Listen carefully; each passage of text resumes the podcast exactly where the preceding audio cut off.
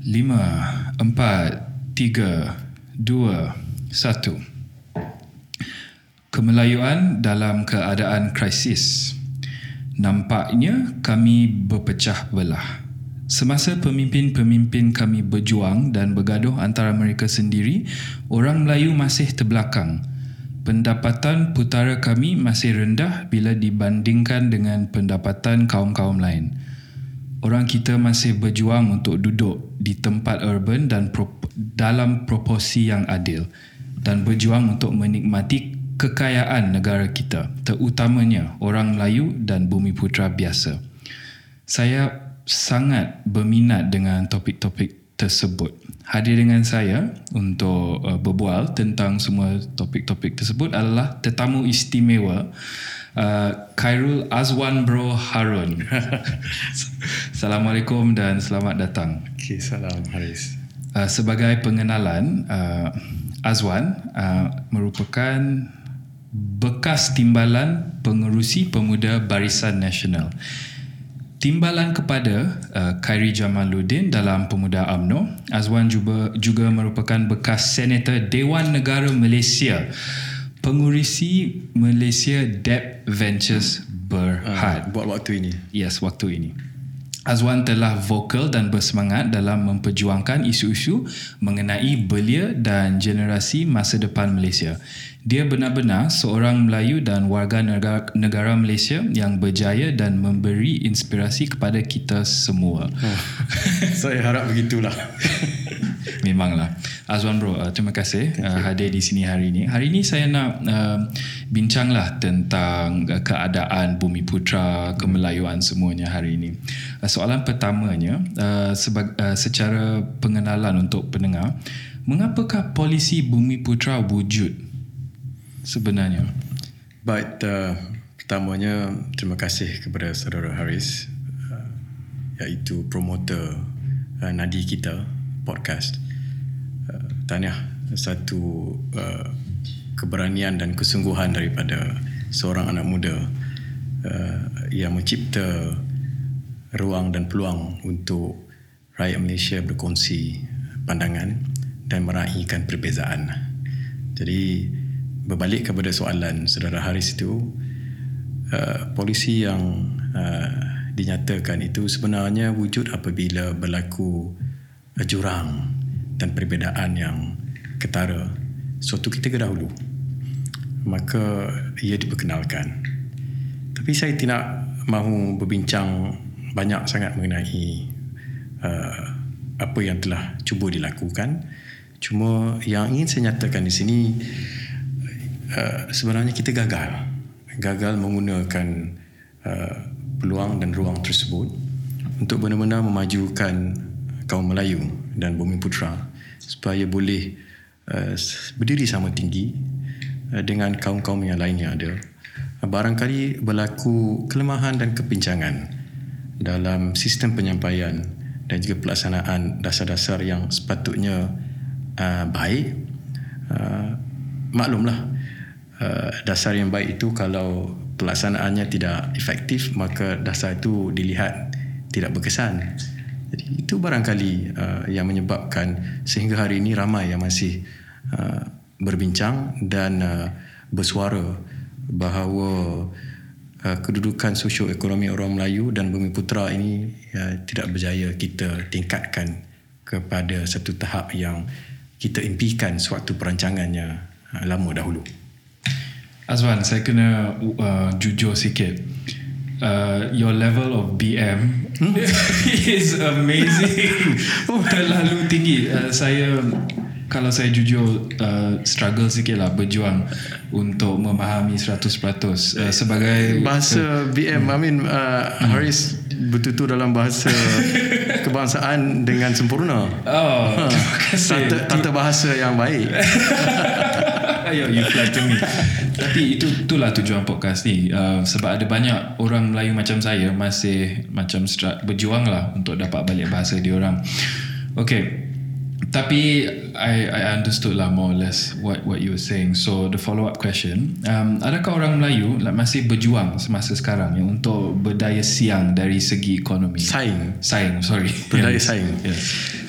uh, be- saya menganggap uh, bagi kita meningkatkan tahap uh, daya saing kita yang tinggi ia adalah satu proses. Dan proses itu merujuk kepada proses pertama pembelajaran. Perlu kita berusaha untuk uh, meningkatkan uh, pengetahuan kita ilmu pengetahuan kita. Sama ada kita belajar di peringkat sekolah ataupun di peringkat uh, uh, universiti ataupun kita belajar sewaktu kita bekerja. Prosesnya. Uh, keduanya kita juga mesti berani mencuba uh, sesuatu perkara ataupun perancangan yang baru dan kita tidak perlu rasa takut untuk gagal. Uh, apabila orang Melayu mula berasa takut untuk gagal itulah satu uh, permulaan untuk dia gagal sampai bila-bila. Hmm. So jangan rasa takut untuk gagal. Sebab tu you mesti mencuba. Kita ni takut untuk gagal langsung membuatkan kita tidak mahu mencuba. Jadi seperti yang saya sebutkan tadi, daya saing kita tu macam mana kita nak tingkatkan? Pertama, mesti mencari peluang untuk meningkatkan ilmu pengetahuan kita. Hmm. Terutama kepada perkara-perkara yang boleh membawa kebaikan bukan saja untuk diri kita tetapi masyarakat keseluruhannya. Sama ada keluarga kita uh, rakan tawalan kita. Uh, kedua uh, kita juga kena lihat kalau sesuatu ilmu itu tujuannya adalah untuk kita uh, mencipta peluang yang lebih baik untuk orang lain juga menikmati, menikmati uh, nikmatnya uh, kelebihannya. Uh, itu juga akan membuatkan kita uh, berjaya untuk uh, meningkatkan daya saing kita. Jadi untuk saya ia adalah satu proses Haris. Uh, proses yang uh, berlanjutan uh, bukan saja pada peringkat umur awal kita. Mungkin pada peringkat umur pertengahan apabila kita sudah memiliki keluarga dan anak dan suatu hari nanti kita dah uh, punya keluarga yang besar, umur kita pun dah lanjut proses itu tidak perlu berhenti di situ saja. Hmm. Uh, sebab itu uh, konsep uh, pembelajaran pembelajaran semua hidup adalah satu konsep yang uh, memang sepatutnya dimiliki oleh uh, orang Melayu dan juga Putra termasuk juga bangsa-bangsa lain. Kerana uh, uh, semakin banyak ilmu yang kita perolehi, semakin, semakin banyak uh, kebaikan yang boleh kita cipta. Bukan saja untuk diri kita lah, tapi untuk masyarakat secara umumnya. Perasaan saya sekarang kan Ilmu is everywhere Senang nak dapat.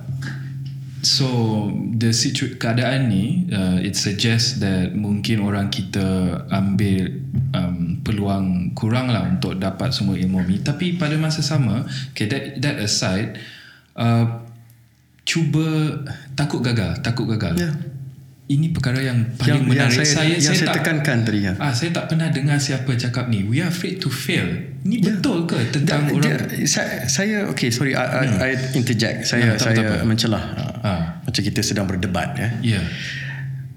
jangan takut gagal kalau perasaan takut gagal tu ada bermakna kita tidak akan mencuba tidak akan cuba mempelopori dan juga memiliki uh, satu kreativiti lah perlu ada satu keberanian. Pertama. Tapi pada masa yang sama uh, dengan keberanian tersebut uh, kita perlu juga mengambil kira risiko-risikonya. Ya. Yeah. so untuk mengambil kira risiko-risiko ni semua maka ilmu pengetahuan tu penting. Hmm. so di mana kita nak mencari dan mengejar ilmu ini? Sekarang ni akses kepada ilmu pengetahuan pada apa nama jari kita exactly yeah. uh, pantas dan yes. dan uh, segera hmm. jadi sebab itu keinginan pertama tadi saya sebut kena keberanian kedua mesti ada keinginan Haris you berani tapi tak ada keinginan you tak ada kemahuan untuk untuk mencipta perkara yang baru hmm. Uh, jadi dua perkara ini saya rasa saya telah guna pakai dan juga saya cuba dalam diri saya sendiri sebagai contoh hmm. saya tidak malu untuk cuba mempromosi buku saya. Hmm. Uh, ah, silakan. pada mula uh, PKP hmm. seawal bulan 3 bulan 4. Sebenarnya saya sewaktu menjadi uh, Timbalan Pengurusi Pemuda Barisan Nasional seawal tahun 2014 sehingga tahun uh, tamat tempoh saya pada tahun uh, 2018. Kemudian saya menjadi senator di Dewan Negara pada tahun 2016. Saya telah menulis uh, banyak artikel uh, dan saya sumbang kepada uh, media masa dan juga surat khabar uh, sama ada mainstream ataupun uh, media masa online. Hmm. Uh, termasuk juga Malaysia Kini, Malaysian Insight, yeah. Mail. Saya punya ramai rakan-rakan di uh, apa nama ni uh, media-media alternatif bukan saja mainstream. I see. Jadi saya menulis banyak artikel bahkan lebih 40 artikel yang telah saya tulis. Jadi mereka ini memberi ruang dan peluang kepada saya untuk uh, berkongsi pandangan saya melalui artikel saya. Maka pada mulai PKP apabila saya kita waktu PKP kita duduk di rumah kita mula memfikirkan nak pergi ke pejabat tak yeah. boleh nak buat itu tak boleh maka saya mengambil satu keputusan untuk buat kompilasi hmm. a compilation of all, all the articles. articles that I had written in the past cuma saya ambil peluang untuk kebetulan seawal uh, tahun uh, inilah bulan Januari saya ada cuba menulis sedikit uh, a short personal story uh, bermula dari waktu kecil saya. Kemudian saya fikir hmm, why stop baik there? why stop then hmm. uh, baik saya uh, lengkapkan uh, the personal story itu walaupun uh, ringkas tak banyak it's about uh, 36 pages hmm. yang saya telah uh, sekali kan dalam buku saya yang bertajuk uh, Khairul Azwan Harun, Harun uh, my, my personal, personal story, story and collection of collection articles. articles. Apakah tajuk like your favorite tajuk artikel dalam okay, buku ini? Uh, so dalam pelbagai artikel yang telah saya tulis dahulu, uh, kemudian saya uh, uh, apa nama ni membuat kompilasi dalam ni uh, banyak uh, artikel sini ada artikel yang uh, berkenaan uh, politik, artikel yang berkenaan ekonomi, artikel yang berkenaan uh, uh, sosial. So kebanyakan yang saya tulis tu terutama yang politik tu uh, mungkin barangkali pada tahun 2014-15 pemikiran saya uh, my thinking uh, at that time of writing rupanya masih lagi uh, relevan sampai hari ini okay Uh, so saya tidak mahu uh, mengulas dan mengupas buku ini uh, it's hmm. not fair because kalau boleh saya nak you baca lah saya saya mahu uh, pembeli ataupun pembaca yeah. membeli buku saya yes. dia available di online uh, apa nama Shopee Lazada semua beli, beli secara online. Saya tidak letak di bookstore uh, tapi cuma saya nak sebut juga Haris uh, dalam ini uh, dalam chapter uh, cerita kisah peribadi saya ni saya meletakkan milestone yang saya telah capai. I see. Moga-moga ia menjadi rujukan kepada uh, future generation. Hmm. uh, barangkali mungkin uh, sekarang kita merasakan hmm, not so uh, uh, apa nama ni how do I say um, exciting to to read but I believe one day it'll become one of the best references for future generation. Terutama, terutama perkara-perkara yang saya buat antaranya soal pemerkasaan anak muda. Yes. Pada tahun 2016 saya secara peribadi saya mencipta satu platform uh, peringkat antarabangsa iaitu dipanggil uh, KL International Youth Discourse. Yes. Uh, satu keberanian yang saya cipta atas semangat untuk saya memberi ruang dan peluang kepada anak muda berinteraksi dengan pimpinan negara sewaktu itu uh, di bawah Perdana Menteri Datuk Seri Muhammad Najib Tun Abdul Razak uh, kita berhadapan waktu itu dengan cabaran ekstremisme. The, the extremism yes. And also terrorism. Okay. Jadi ianya berlaku kerana anak muda tidak diberi uh, pentas yang sesuai untuk mereka meluahkan perasaan, emosi dan aspirasi mereka. Maka apabila mereka ini ditawarkan dengan uh, platform alternatif uh, yang mana sebenarnya uh, platform tersebut uh, mengajak anak muda uh, menjurus ke arah perkara yang uh, membuat mereka menjadi lebih ekstrim uh, sepatutnya mereka ni dibawa ke pentas di mana membawa mereka ke laluan tengah the middle path Yes. uh, to become a, a, a more progressive Moderate lah. moderate, Moderate and progressive, progressive, uh, individual tapi kerana uh, alternative platform yang saya maksudkan itu uh, didalangi oleh mereka yang punya niat-niat yang tidak baik tapi inilah yang uh, ditawarkan dengan banyak oleh anak-anak muda maka anak-anak muda yang dilayari ataupun ditawarkan dengan platform ini langsung terjerumus dalam kancah ekstremism dan juga terorisme. Nah, waktu itu tahun 2016 dengan dengan uh, penularan uh,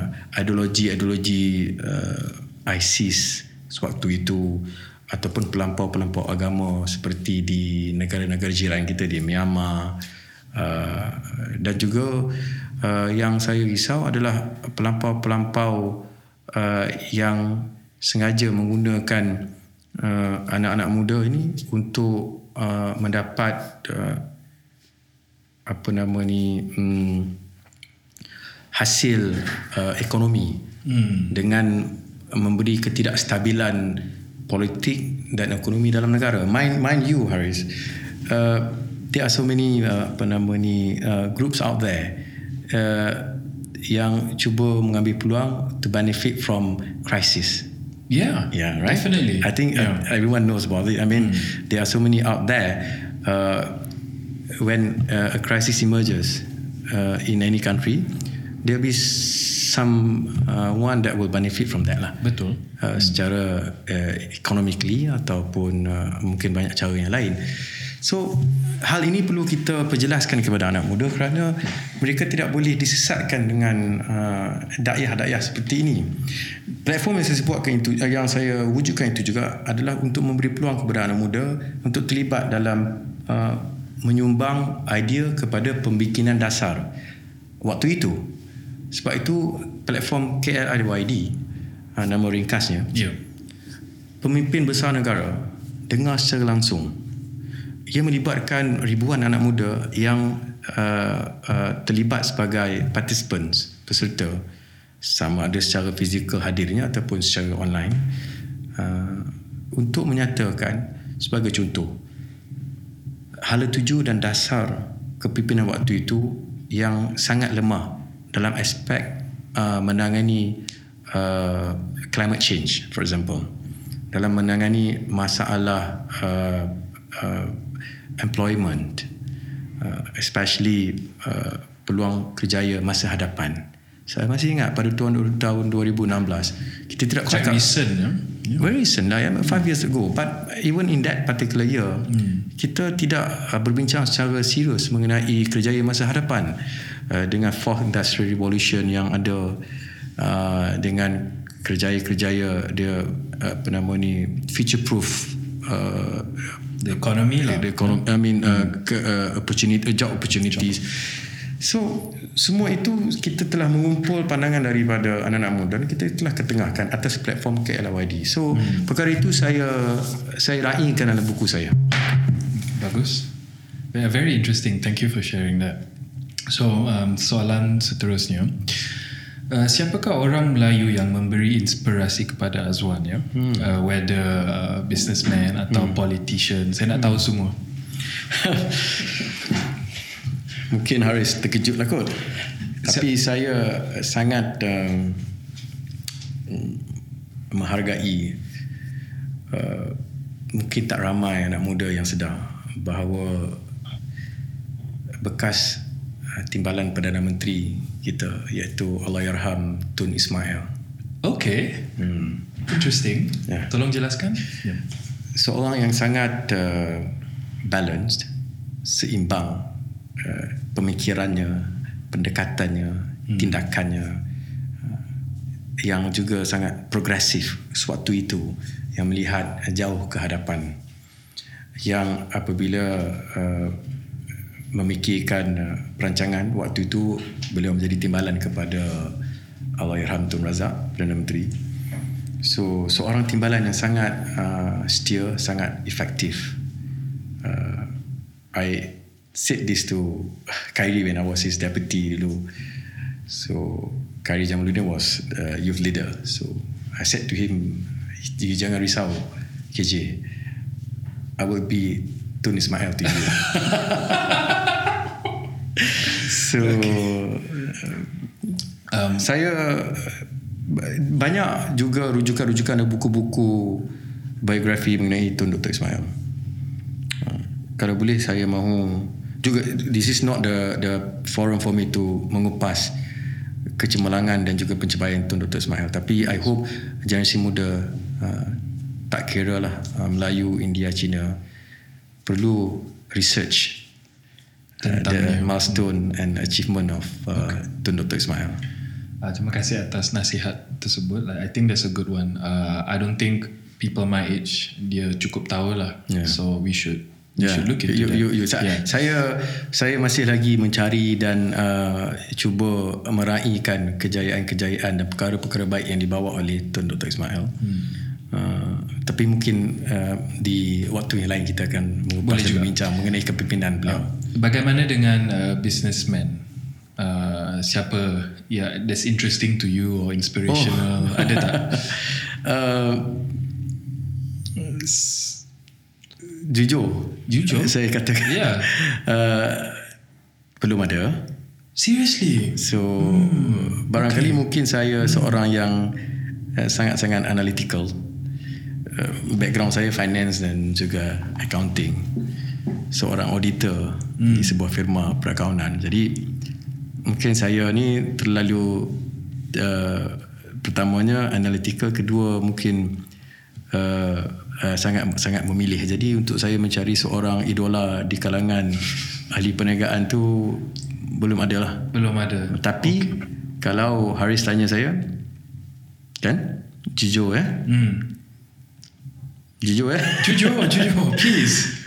Saya sebagai pengurusi uh, Malaysia Debt Ventures Berhad, hmm, saya harap Haris tahu mungkin akan tahu apa Malaysia Debt Ventures Berhad sebuah entiti kerajaan uh, yang dimiliki penuh oleh Kementerian GLIC ya it's a GLIC okay. yang dimiliki oleh Kementerian Kewangan hmm. di bawah pengawasan uh, uh, Kementerian uh, Sains Teknologi dan Inovasi kita merupakan the nation's leading uh, tech financier. So kita memberi pinjaman secara venture debt kepada syarikat-syarikat startups.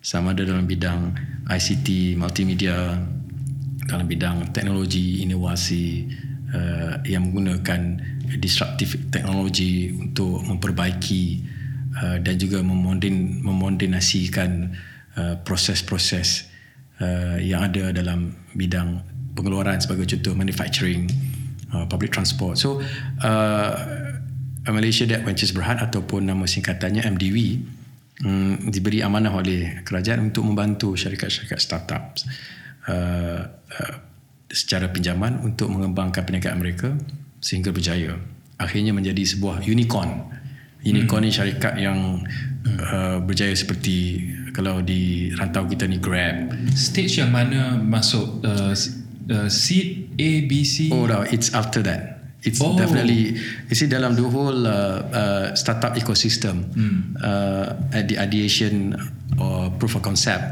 Uh, maaf tu cakap orang putih kan so, bahasa Melayunya tak apa, tak apa. Dia, terma dia, dia susah lah dia nak, nak, yeah, kita yeah. nak cari dia alternate uh, word dalam yeah, dalam yeah. bahasa Melayu tu okay. hmm. so dalam ekosistem startup tu di peringkat awal uh, pembikinan uh, idea dan juga percubaan uh, konsep dan pembuktian konsep itu Uh, syarikat-syarikat ni memerlukan bantuan grant secara grant mm. percuma. So kerajaan melalui melalui beberapa entity oh. seperti contoh Magic, Cradle yes. dan Musti sendiri ataupun uh, MDEC. Kita membantu anak-anak muda uh, startup sini uh, dan juga teknologi entrepreneur uh, untuk mencuba idea mereka supaya ianya boleh dikomersialkan. Jadi uh, itu dengan bantuan uh, grant apabila proof of concept telah berjaya dan boleh pengkomersialan bermula commercialization stage bermula untuk mereka that's where you get angel investor or even themselves to put in the first you know either series A or series B hmm. uh, capital ini. Uh, dan bermulalah uh, perniagaan mereka uh, bermula uh, aliran tunai mereka. Tetapi mungkin ialah masih lagi tidak berjaya memberi uh, pulangan profit. Kerana syarikat-syarikat startup dan juga teknologi ini mengambil masa sekurang-kurangnya 7 ke 10 tahun uh, kalau paling cepat maybe 3 years to 5 years hmm. untuk mereka melihat aliran tunai yang positif yes kerana ia merupakan satu uh, perniagaan yang berisiko tinggi kadang yeah. kadang-kadang idea itu tidak berjaya uh, mungkin mengambil masa 2 3 tahun untuk mature tapi by the time it matures dah ada competitor new, teknologi baru teknologi baru yang yeah, mengambil yeah, alih yeah. Dan yeah. ia merupakan satu risiko yang besar kepada hmm. promoter ataupun entrepreneur hmm. itu tetapi ia tidak menghalang untuk kerajaan membantu jadi apabila mereka sudah dalam stage ataupun peringkat uh, commercialization Ha, kita ada uh, agensi kerajaan seperti MTDC, seperti MAFCAP uh, dan banyak agensi lain datang untuk memberi uh, venture equity ataupun hmm. venture capital. Hmm. Uh, ini banyak firma-firma VC ya, venture capital ataupun private equity yang akan datang melabur dalam syarikat-syarikat tersebut uh, dengan mendapat balasan saham equity dalam syarikat startup itu. Tapi ia masih di peringkat awal. Ya. Yeah. Mungkin kemudian ada seed A dan B seperti yang yeah, yeah. Harry sebut itu. Tapi apabila mereka dah berjaya sampai ke satu tahap di mana cash flow mereka uh, cash flow mereka walaupun masih lagi uh, loss making tapi dah stabilized. Mereka bersedia untuk masuk ke segmen ataupun uh, stage growth stage untuk berkembang. Tetapi mereka ini tidak lagi boleh diterima oleh bank-bank komersial. Yeah. Kerana bank-bank komersial ini punya kriteria-kriteria uh, yang ketat untuk memberi pinjaman kepada syarikat-syarikat seumpama ini. Pertama, risiko yang tidak sanggup diterima uh, oleh bank-bank komersial kerana mereka juga punya uh, uh, governance daripada bank negara bahawa okey uh, liquidity apa nama ni uh, ratio perlu dikekalkan kita tidak boleh uh, punya susahlah untuk ha. start up jadi yeah. jadi ada gap jadi untuk syarikat startup yang ingin berkembang tetapi masih belum mampu untuk mendapat pinjaman daripada bank-bank komersial maka MDV Malaysia Debt Ventures Berhad hmm membuka ruang. Uh, uh, tolong kembali kepada point tadi. Sorry. I feel like you were going somewhere. Hmm. Yeah. Um, so so dah jauh sikit. Yeah, yeah, yeah. Hmm. Why, why did you start talk with the soalan tadi tentang inspirasi? Inspiration. Business? Okay. Yeah, yeah. So okay. Yes. So it's okay. Because yeah. of uh, kerana exposure saya kepada uh, bidang ini di Malaysia Debt Ventures Berhad maka saya telah bertemu dengan ramai idola-idola baru yeah. iaitu usahawan-usahawan startup hmm. dan teknologi anak muda terutama anak muda Melayu Bumi Putra. Of course uh, anak muda dari bangsa lain pun ramai.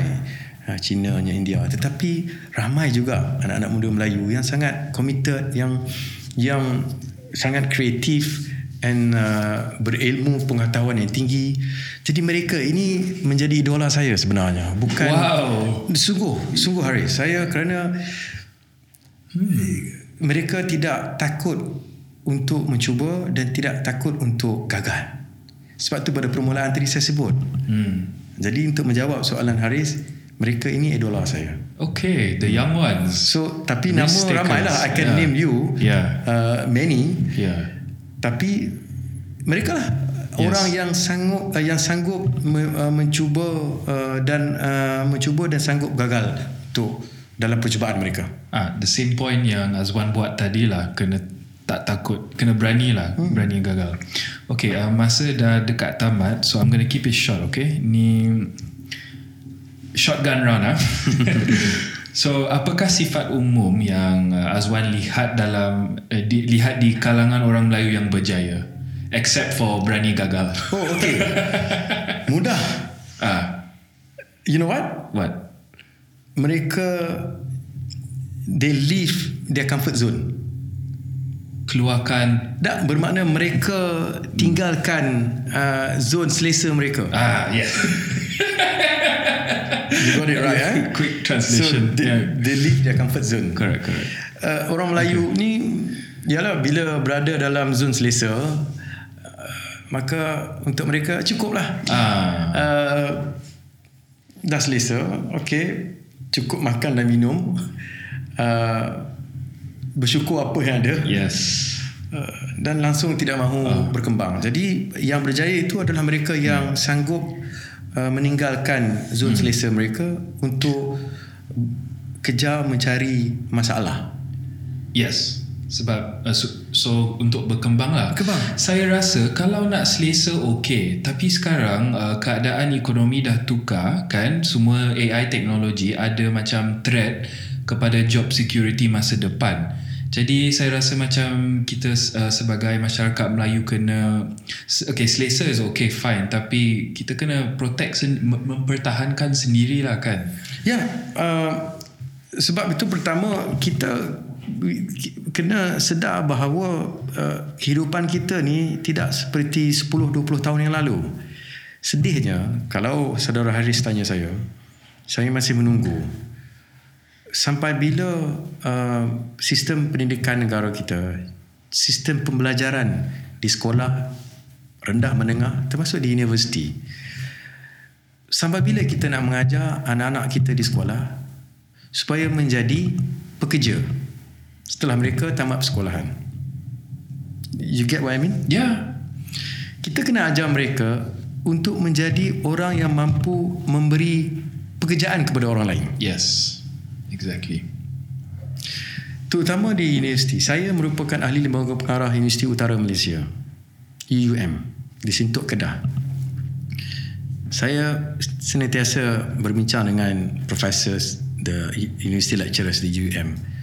Uh, saya lihat UUM uh, dah mula uh, mempelopori uh, sebagai contoh bootcamp uh, untuk uh, certain professional degree programs sebagai contoh accountancy uh, apa nama ni uh, law uh, legal uh, law studies legal studies.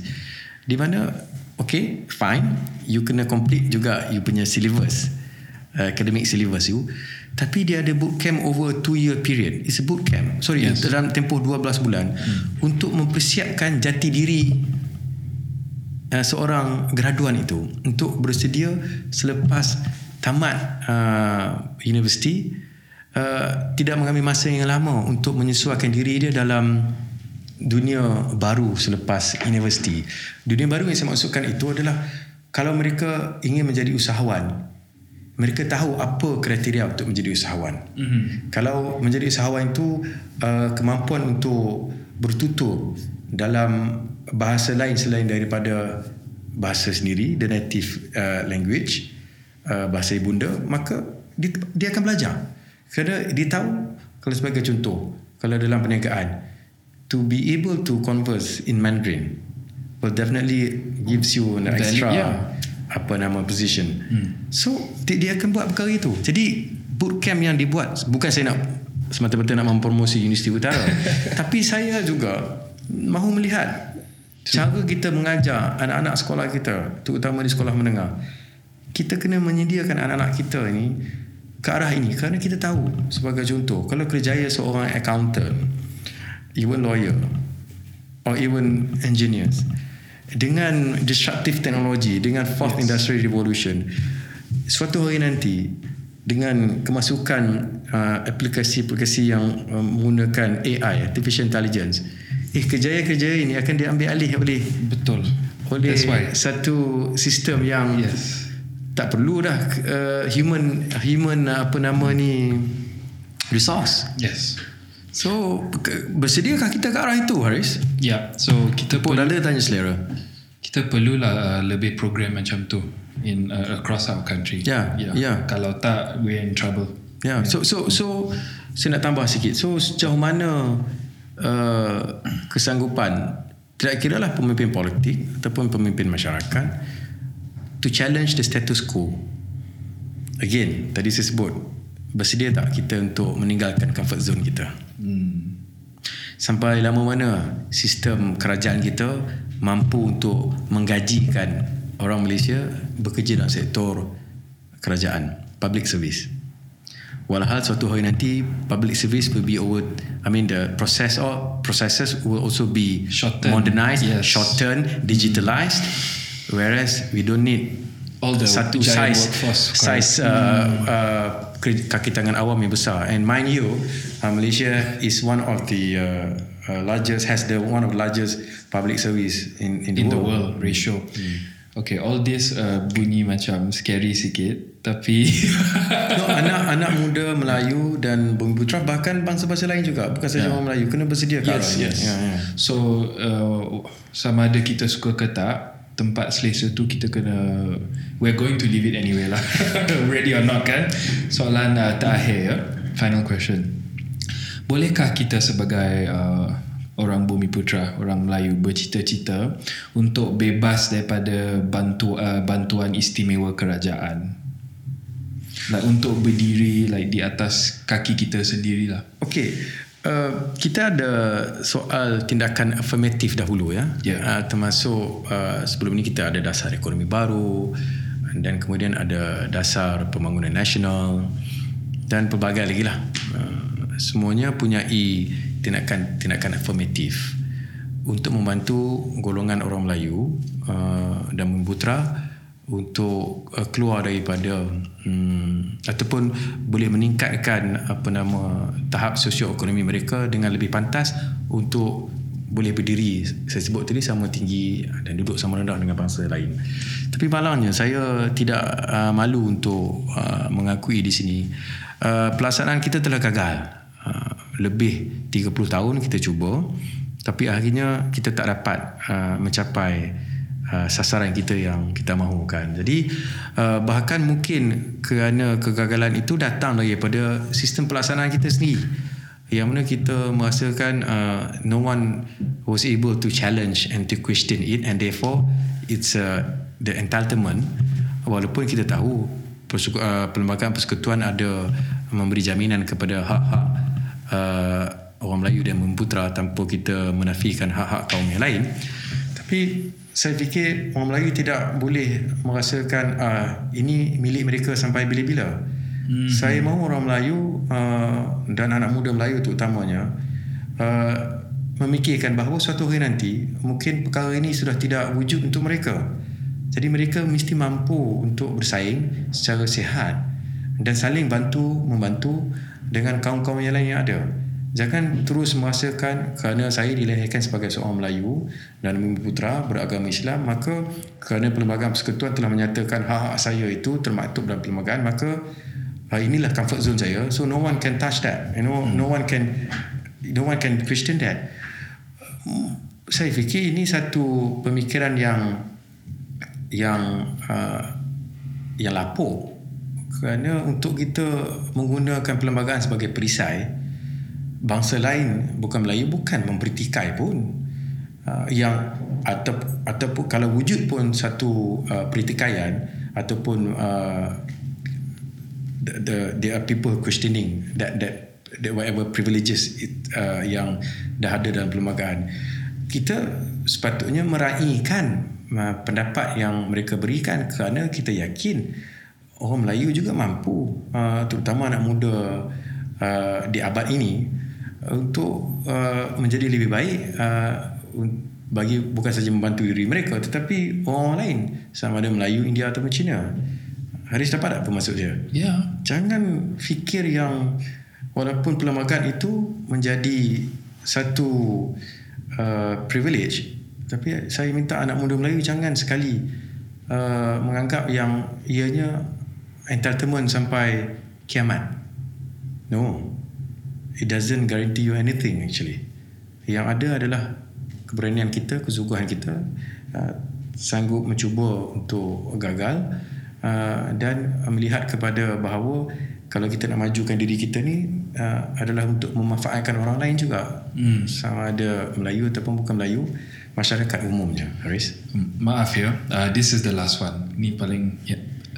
I feel like saya kena set the record straight. Uh, ada banyak um, sektor dalam masyarakat kita rasa macam uh, politician daripada golongan UMNO Perikatan Nasional semua ni have this uh, idea di mana hak-hak istimewa semua ni is like uh, sampai kiamat you know? Tapi apa Azwan present to me today nampaknya macam such a progressive viewpoint dan uh, viewpoint yang yang wajar so saya nak tanya setahu Azwan kan like is the current climate suasana sekarang dalam golongan tersebut semua tu um, lebih kurang sama ke tak? Maksudnya golongan tu golongan pemimpin. Ah, golongan pemimpin Bumi Putra. Uh, Atau is, saya, is it saya very macam ya, saya nak mudahkan penjelasan saya. Hmm. Uh, tidak bermaksud untuk um, menunjuk kepada mana-mana kumpulan. Tapi dalam uh, soal parti saya ataupun mana-mana political party, uh, the uh, pemimpin-pemimpin muda uh, sama ada UMNO ataupun mana-mana lah Pakatan Nasional, Pakatan Harapan sebenarnya kita lebih terbuka, lebih progresif uh, Waima daripada parti UMNO sendiri.